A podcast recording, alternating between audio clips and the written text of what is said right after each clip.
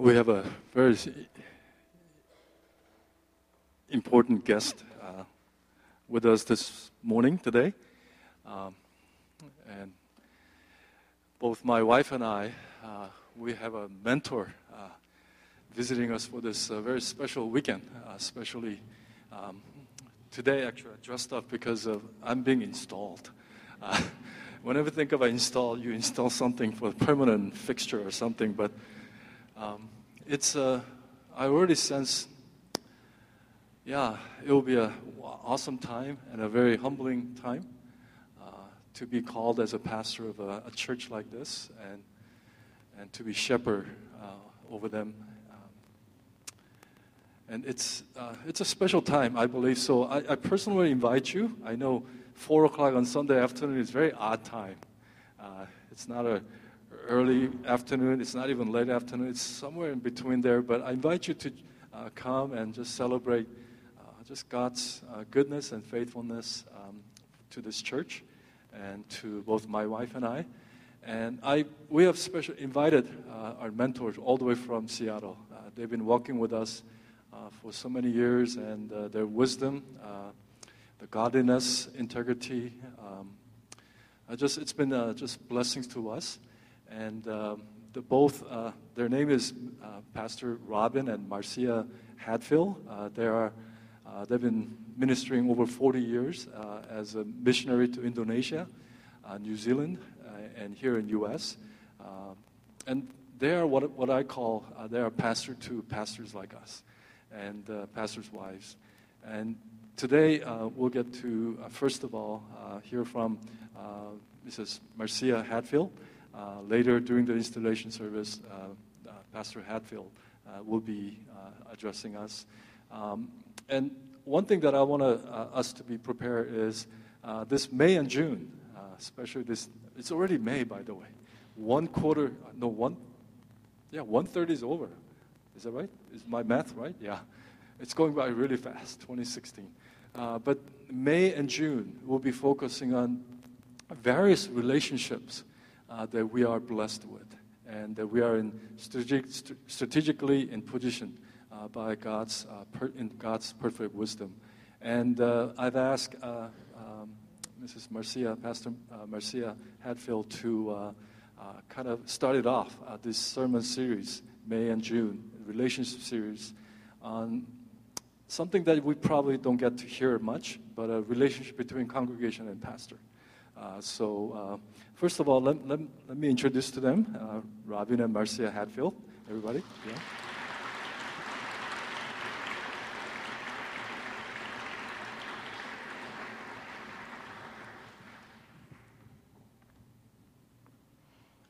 I have asked for a music stand because I have eye problems, and so I need to have it up high, and I need to have it tilted, or I won't be able to read my notes, and that would be disastrous.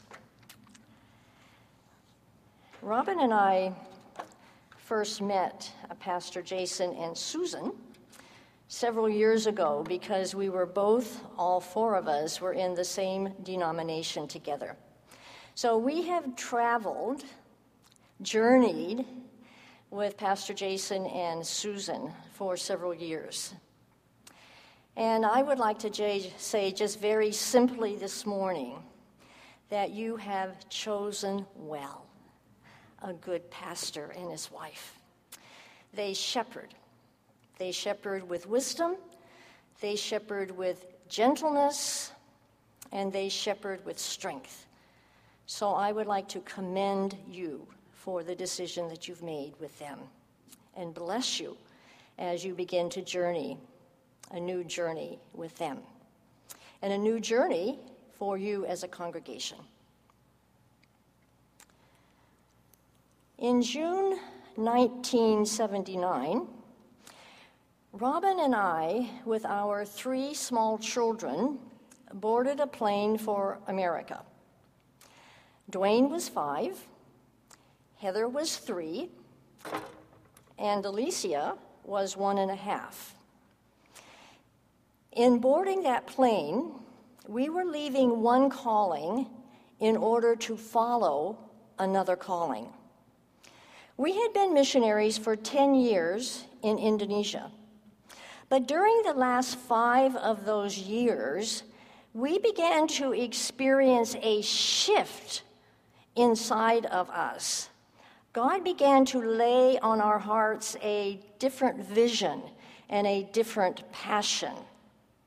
We had spent those last five years in prayer before God seeking the wisdom of leadership with regard to this sense of change that was beginning to happen for us. And at the end of those five years, we decided that definitely God had given us a new calling from missionary work to pastoral work. And so we boarded the plane for America to enter into being a pastor of churches. Now, when we stepped into our first pastorate, we were absolutely green. We just didn't know that we were green. We knew missionary work, but we didn't know church work. We knew how to be part of a team, but we didn't know how to lead a team. We knew how to enter in and flow with structure that had already been established, but we didn't know how to establish structure that would free people to minister, yet provide the boundaries that would give safety and security and a sense of sound leadership to the churches that we pastored. We were green, but we were called. And that calling started us on a journey that spanned 35 years. In those 35 years, we pastored denominational churches. We birthed a church and then closed it five years down track. We experienced a church split. And there was a season when we stepped out of pastoring ministry to sit as a congregant in a, in a church. Followers and not leaders.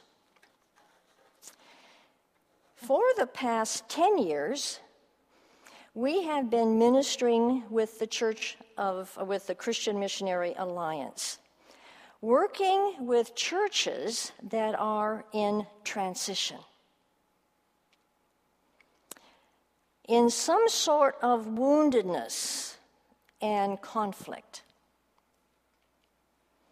Our mandate was to bring these churches to church health so that they could enter in to God's tomorrows for them as a church.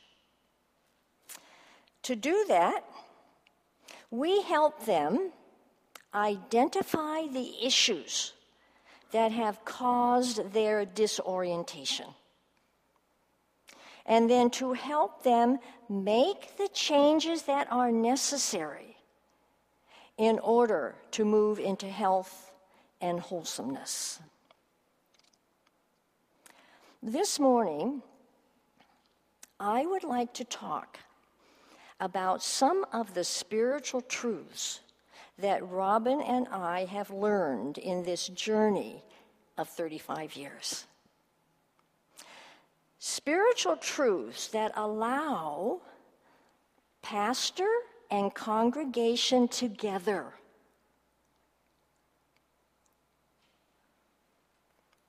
be church to our broken world. Pastor and congregation together to be church to our broken world. Spiritual truth number one, and there are five of them just to let you know so you know where we're going.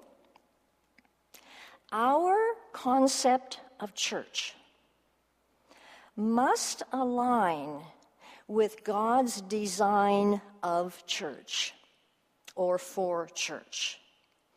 The Apostle Peter said it this way But you are a chosen generation, a royal priesthood, a holy nation, that you may proclaim the praises of him who called you out of darkness into his marvelous light.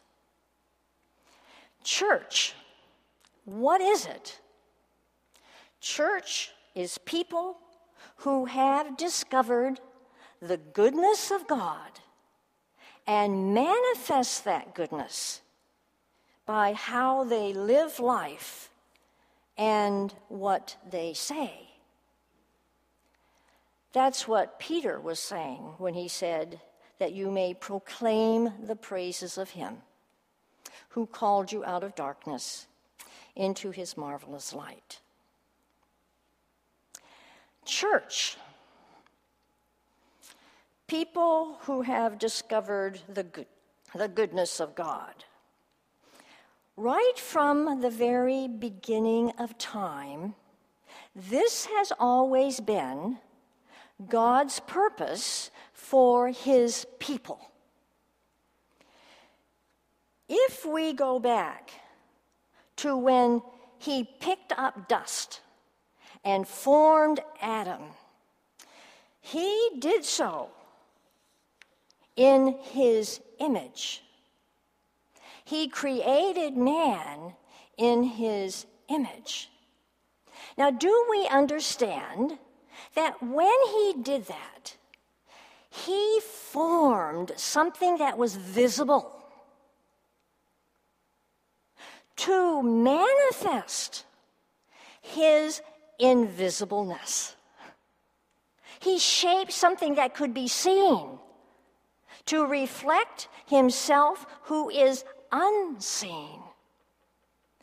He created man to flesh out God.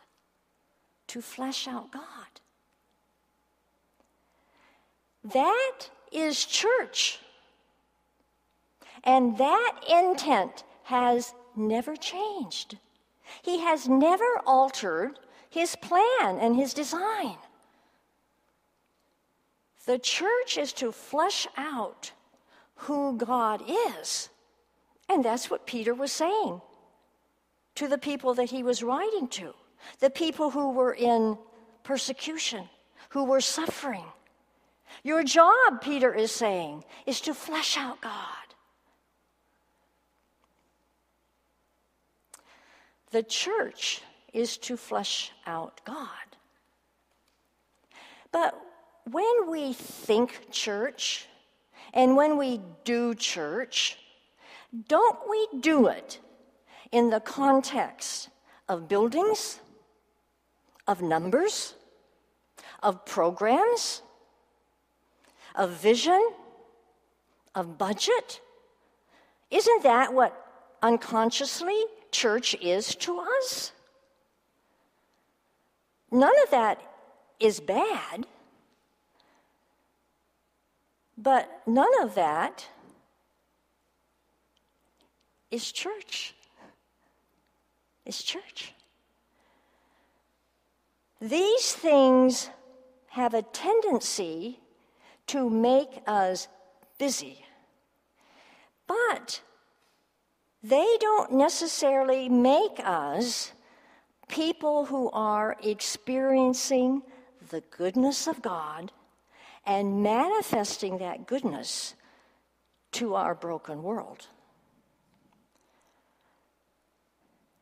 So, when we as pastor and congregation become busy in church ministry, we need to step back a pace and ask ourselves are we being church and doing what we have been created to do? Are we fleshing out God? Robin and I recently, just two weeks ago, or maybe three weeks ago, we had supper with a couple who are heavily involved in their very small church. Very small. In the course of the evening, they aired their sense of unease at where their church was. Their church seemed stagnant. It had no building. And it didn't intend ever to have a building because they had become a house church.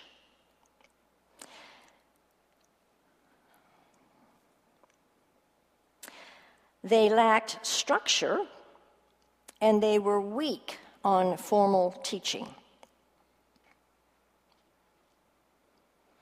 But as the evening wore on and they continued to talk, we heard that as a community, they were heavily involved in each other's lives.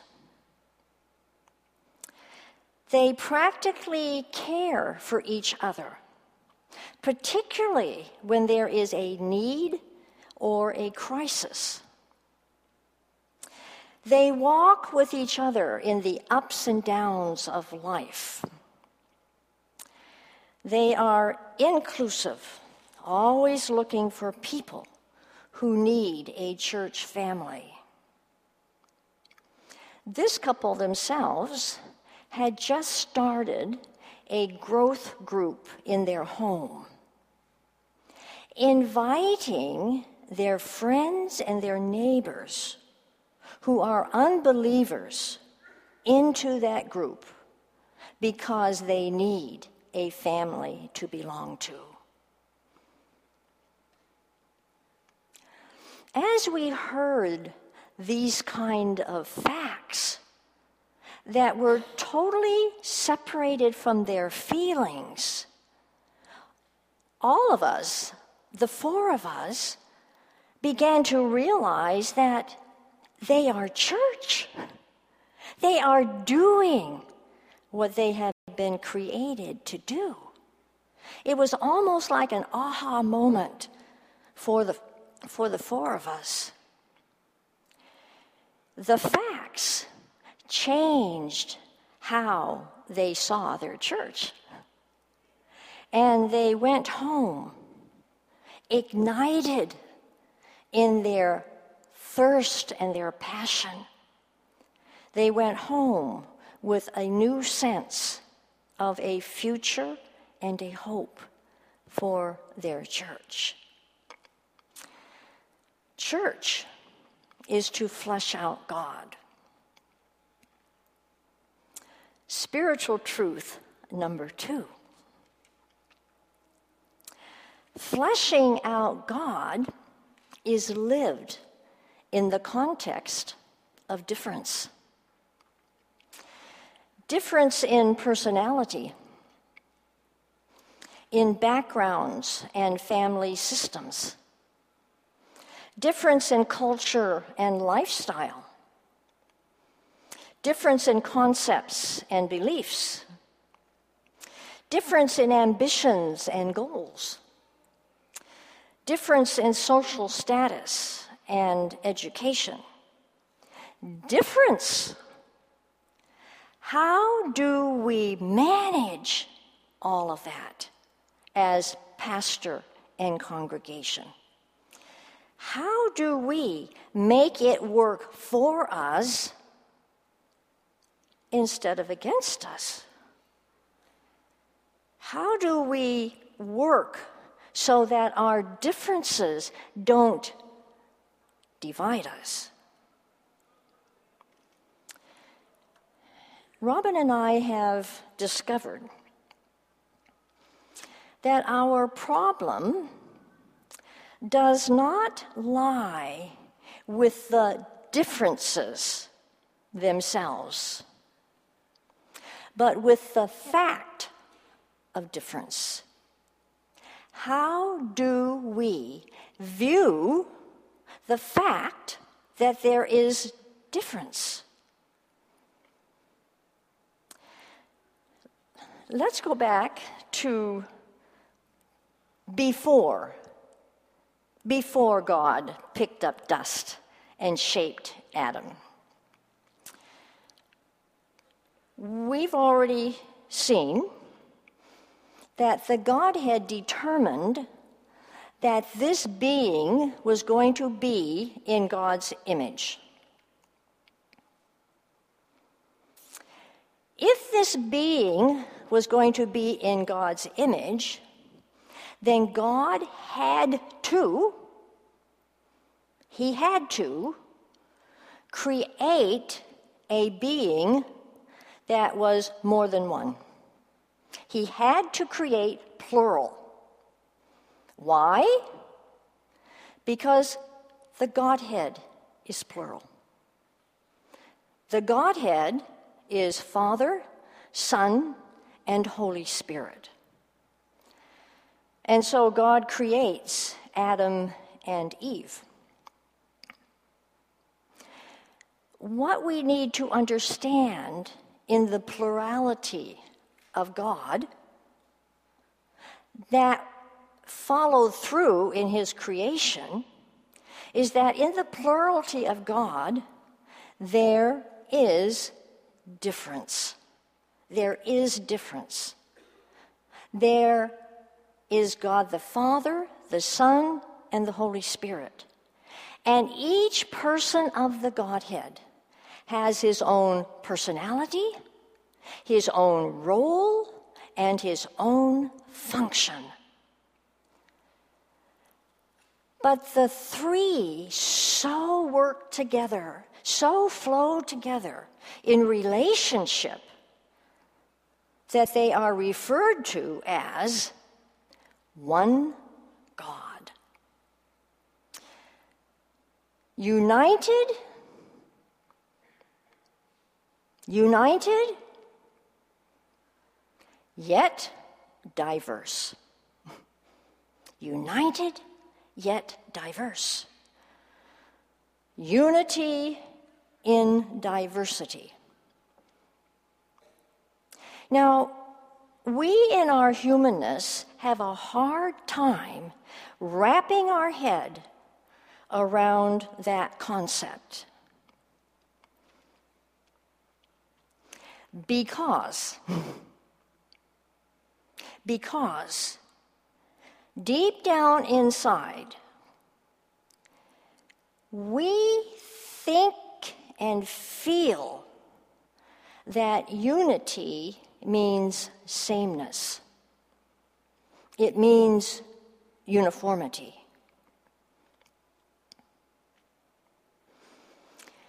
And so, whenever there is difference, we feel that our unity is under threat. it's under threat. And what do we do at that point? We begin to work to bring conformity. We begin to mold everybody around a common denominator.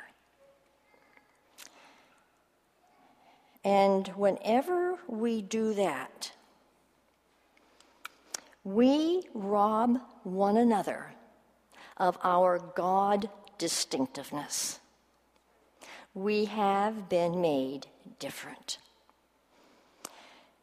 When we start molding everybody to our image, and don't we become the common denominator?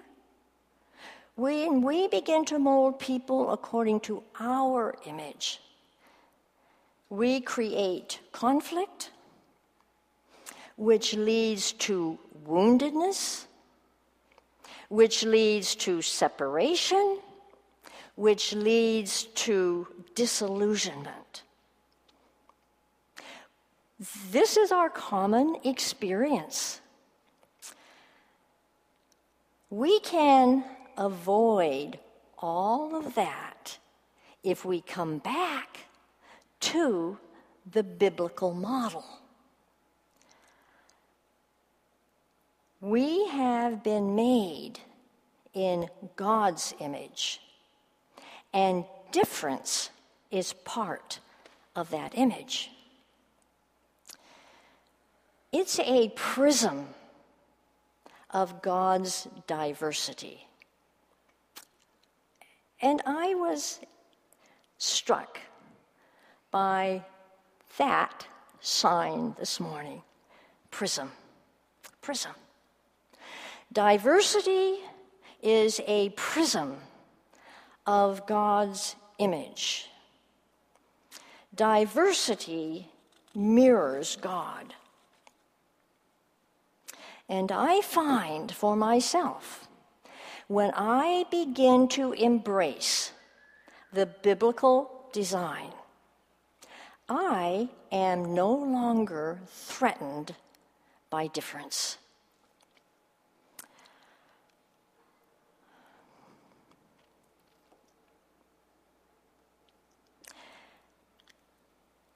I begin to look for God in the difference.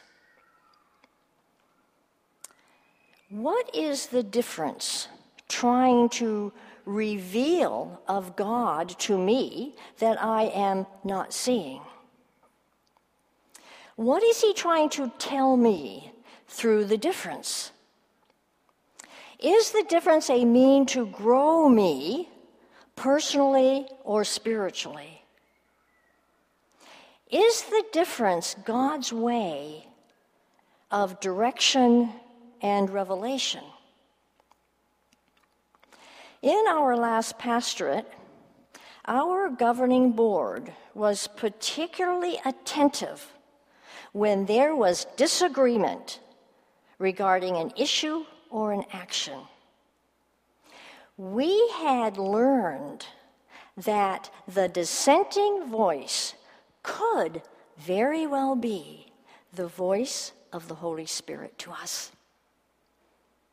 And so we learn to listen for God in that dissenting voice. During the season, Robin and I were not in pastoral ministry. I was part of a leadership team that was hiring a pastor to oversee the small groups ministry of that church. And there was a young, though seasoned man in ministry who applied for that job. And so we, we went through the paperwork and we vetted him, and everything looked good. And so we came to the evening where we, as a leadership team, were going to make a decision whether or not we were going to hire this individual. There were two or three people, and I was one of them, who were not in agreement that we hire him. And so it was decided that we would put on hold and we would pray for three weeks, and then we would come back together again. And so that's what we did. Now, when we came back together again, something very interesting had transpired in those three weeks. Some of us who were not in favor that he is hired, we switched and we said, Yeah, let's hire this guy. And I was one of those. but some of the people who were saying before, Let's hire him, were now saying, oh, I'm not sure that this is a good deal. It was so interesting to see what was transpiring. So we decided that we would again put it on hold. I, so, I felt sorry for this poor man. We put on hold again for three more weeks and we would pray. So we did. And when we came back together the third time, we were all on the same page. And what was the page? We were in agreement that we weren't going to hire him. In those three weeks, there was no lobbying, there was no influencing, there was no twisting of arms, there was just prayer. And God brought us to a place of unity. Unity in diversity has been a critical learning curve for Robin and me in the ministry. We are better at it, but we have not yet arrived. We are still learning how to appreciate difference. Spiritual truth number three church is exhibit A to the watching world. Therefore, how we treat each other, how we care for each other, how we conduct our business meetings matters. Matters. Several years ago, Robin and I stepped into an intentional interim role in a church that had been without a pastor for a few months. It was a church of conflict. But the leadership of the church wanted to address their issues and asked us to help them in that journey. We had been on board for just three weeks when our youth pastor did something that was absolutely stupid. That's all I can say. It was absolutely stupid. And he was an older man, he should have known better, but he did it. The conduct was of such a serious nature that we had to bring it to the board. This was only our second board meeting. And we were totally unprepared for how this board handled relationships. We discovered in bringing the matter to the board, we opened a can of worms.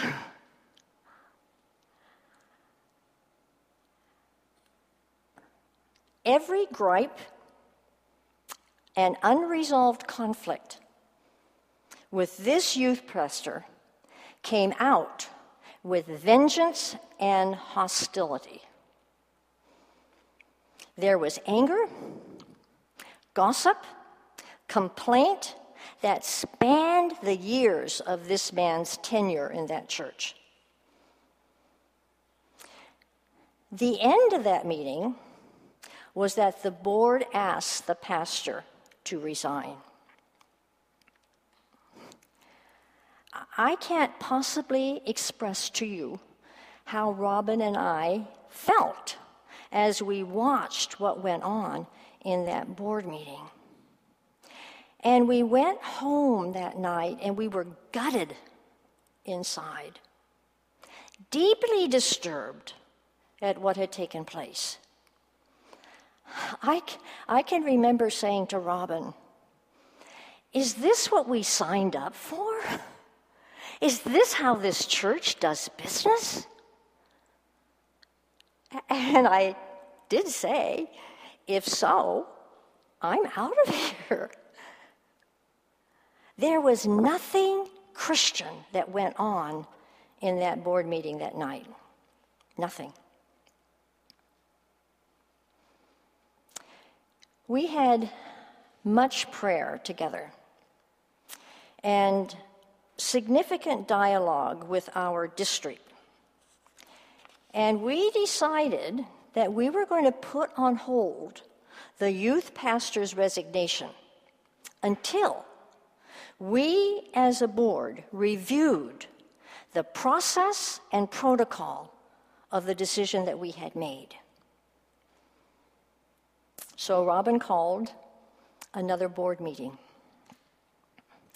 to discuss not the behavior of the youth pastor, but our behavior as a board. And very quietly, Robin began that board meeting with these words We will never have another board meeting like that again.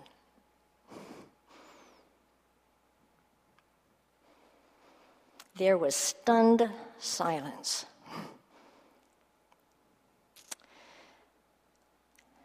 We began to go around the circle and this board had something like 15 members on it. We began to go around the circle discussing how we had handled the previous board meeting. And what astounded Robin and me was that there were people on that board, spiritual leaders on that board, who said, I don't see anything wrong in how we handled that meeting. We couldn't believe what we were hearing. And it was only afterwards in reflection that we understood they couldn't see anything wrong because this is how they handled their board meetings. This was their mode of operation. And later on, we learned that it was this mode of operation that caused the former senior pastor to resign. As church, we are to treat one another with respect and humility. These are characteristics that are spiritual, not natural. The Apostle Paul, who knew all about church life because he was the great church planter, he said this in Philippians Let nothing be done with self, through selfish ambition or conceit, but in lowliness of mind, let each esteem others better than himself. Let each of you look out not only for his own interests, but also for the interest of others. Do all things without complaining and disputing, that you may become blameless and harmless, children of God without fault, in the midst of a crooked and perverse generation, among whom you shine as lights in the world. In our differences, we need to be Christian in how we treat one another. It is our witness to our broken world. Spiritual truth number four. Pastors and congregations struggle around the issue of authority and responsibility. Let me say that again. Pastors and congregations struggle around the issue of authority and responsibility. Pastors feel they aren't given the authority to lead, and yet they are expected to carry the responsibility to lead. Congregations are afraid to follow their leader, wanting to keep the power and control in their own hands. For a healthy, vibrant church, unity of heart and how the church is led and the role and function of the governing board is absolutely critical and essential. If there is going to be any conflict in church, it's going to start here. Here. The relationship between pastor and board. There are two polarizing positions. One the pastor dominates and so violates Peter's admonition not to lord it over the congregation. Two, the board controls the pastor and violates Hebrews 13 17. Obey those who rule over you and be submissive, for they watch out for your souls as those who must give an account.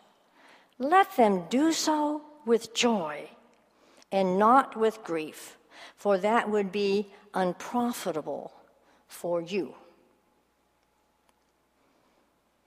Are there guidelines that help us in this tension between pastor and board, between pastor and congregation, between leading or control? Are there some guidelines that are helpful? Well, Robin and I have found through 35 years of ministry that yes, there are some guidelines, and I want to give them to you right now. These are not necessarily in order, they're just there. Establish clear lines of roles and function for pastor, board, and congregation. Something that is clear and well defined, that removes the ambiguity of responsibility. We had, in one of our pastorates, we had a man who sat on the board, a lovely spiritual man. But one Sunday morning, there was something that happened at the worship level of the service that he was in disagreement with, or he thought it could have been better. So, what did he do with that? Well, he went to the next worship leader meeting. He just went there. He wasn't invited, he just went. And so he said to the worship leader team his perspective and what he thought they should do and how he thought they should make some correction. And Robin got hold of this man afterwards and said, Charlie, you violated our policy. Our policy is that all of the ministry teams come under the lead pastor. And in you going direct to the leadership, the worship leadership team, you, you crossed over the line. Now, this man, because he is a lovely spiritual man, he had no trouble with that correction. And he went back to the worship team and he said, I'm sorry. I violated our policy and I put pressure on you to do what I think you should do. You see, if, if there isn't that clear line of understanding of roles and functions, everybody can do whatever they want to do. So it's extremely essential that the lines of communication with regard to roles and functions between pastor, board, and congregation are very clear. Two, have a structure that allows the pastor to lead but there is a counterbalance of how his ministry is assessed. When you call a lead pastor, you don't just give him a blank check. He needs to have an understanding of what his role and function is but he has to have a group of people who are supporting him in his vision and in his leadership. And there has to be room for a counterbalance of assessment. It is to everybody's health for that to be in place. Three, establish an accountability piece to the board meetings that hold the board accountable to the atmosphere and spirit of the board meeting. Did the board meeting really honor the Lord? That's the bottom line, is it not? In our last pastorate, we designated one of our board members to facilitate evaluation of how the board conducted the business meeting.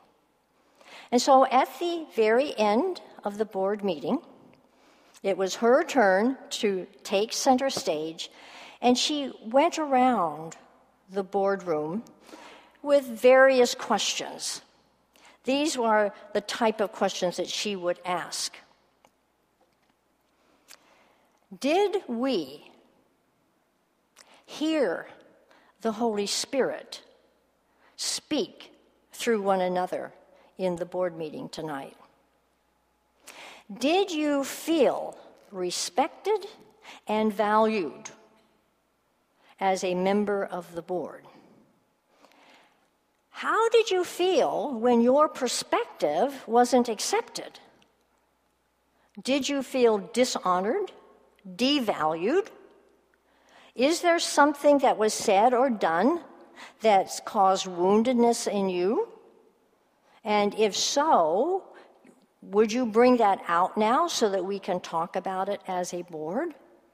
You see, what we are doing is we are evaluating how we as a board conduct our business meetings. We must be Christian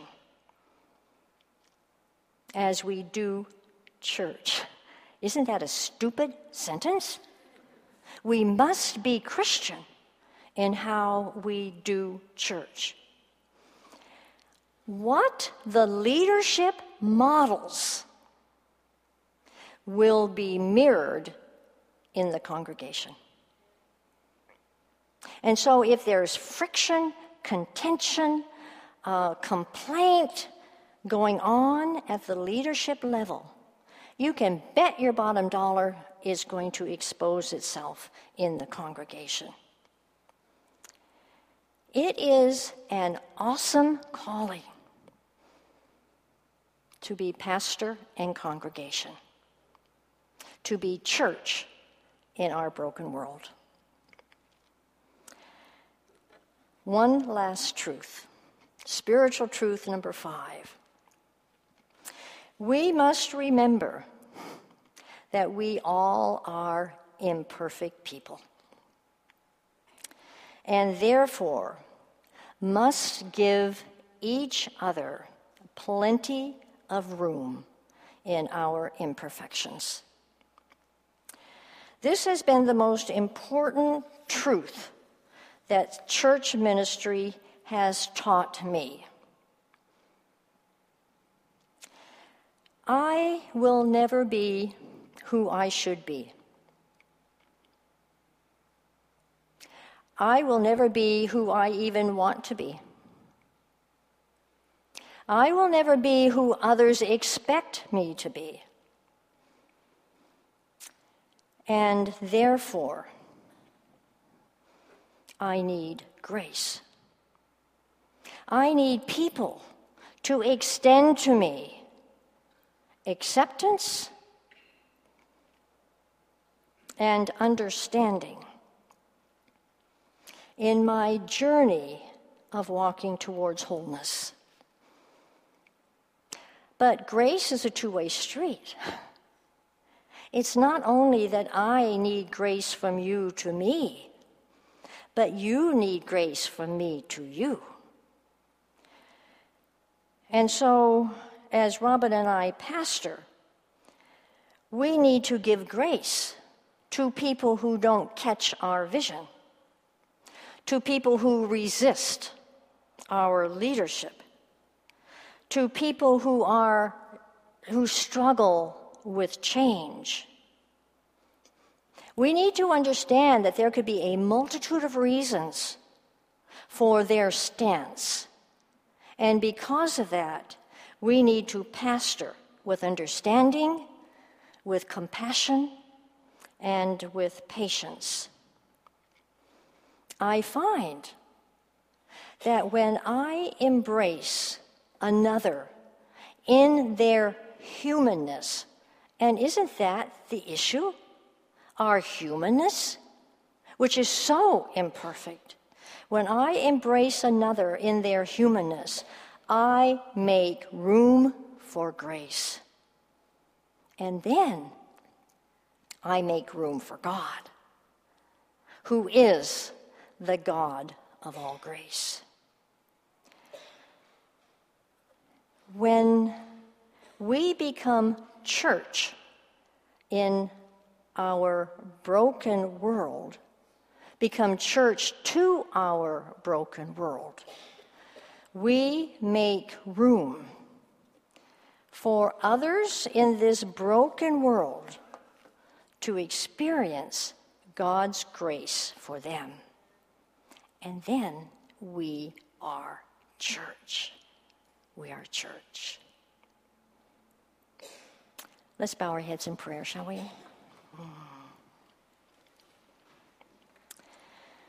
You've called us to work together, pastor and congregation alike. That is your design. And we recognize, Lord, that um, we are limited in how we walk that out. But we do say to you that we want to be church in all of your full design for us because we live in a very broken world.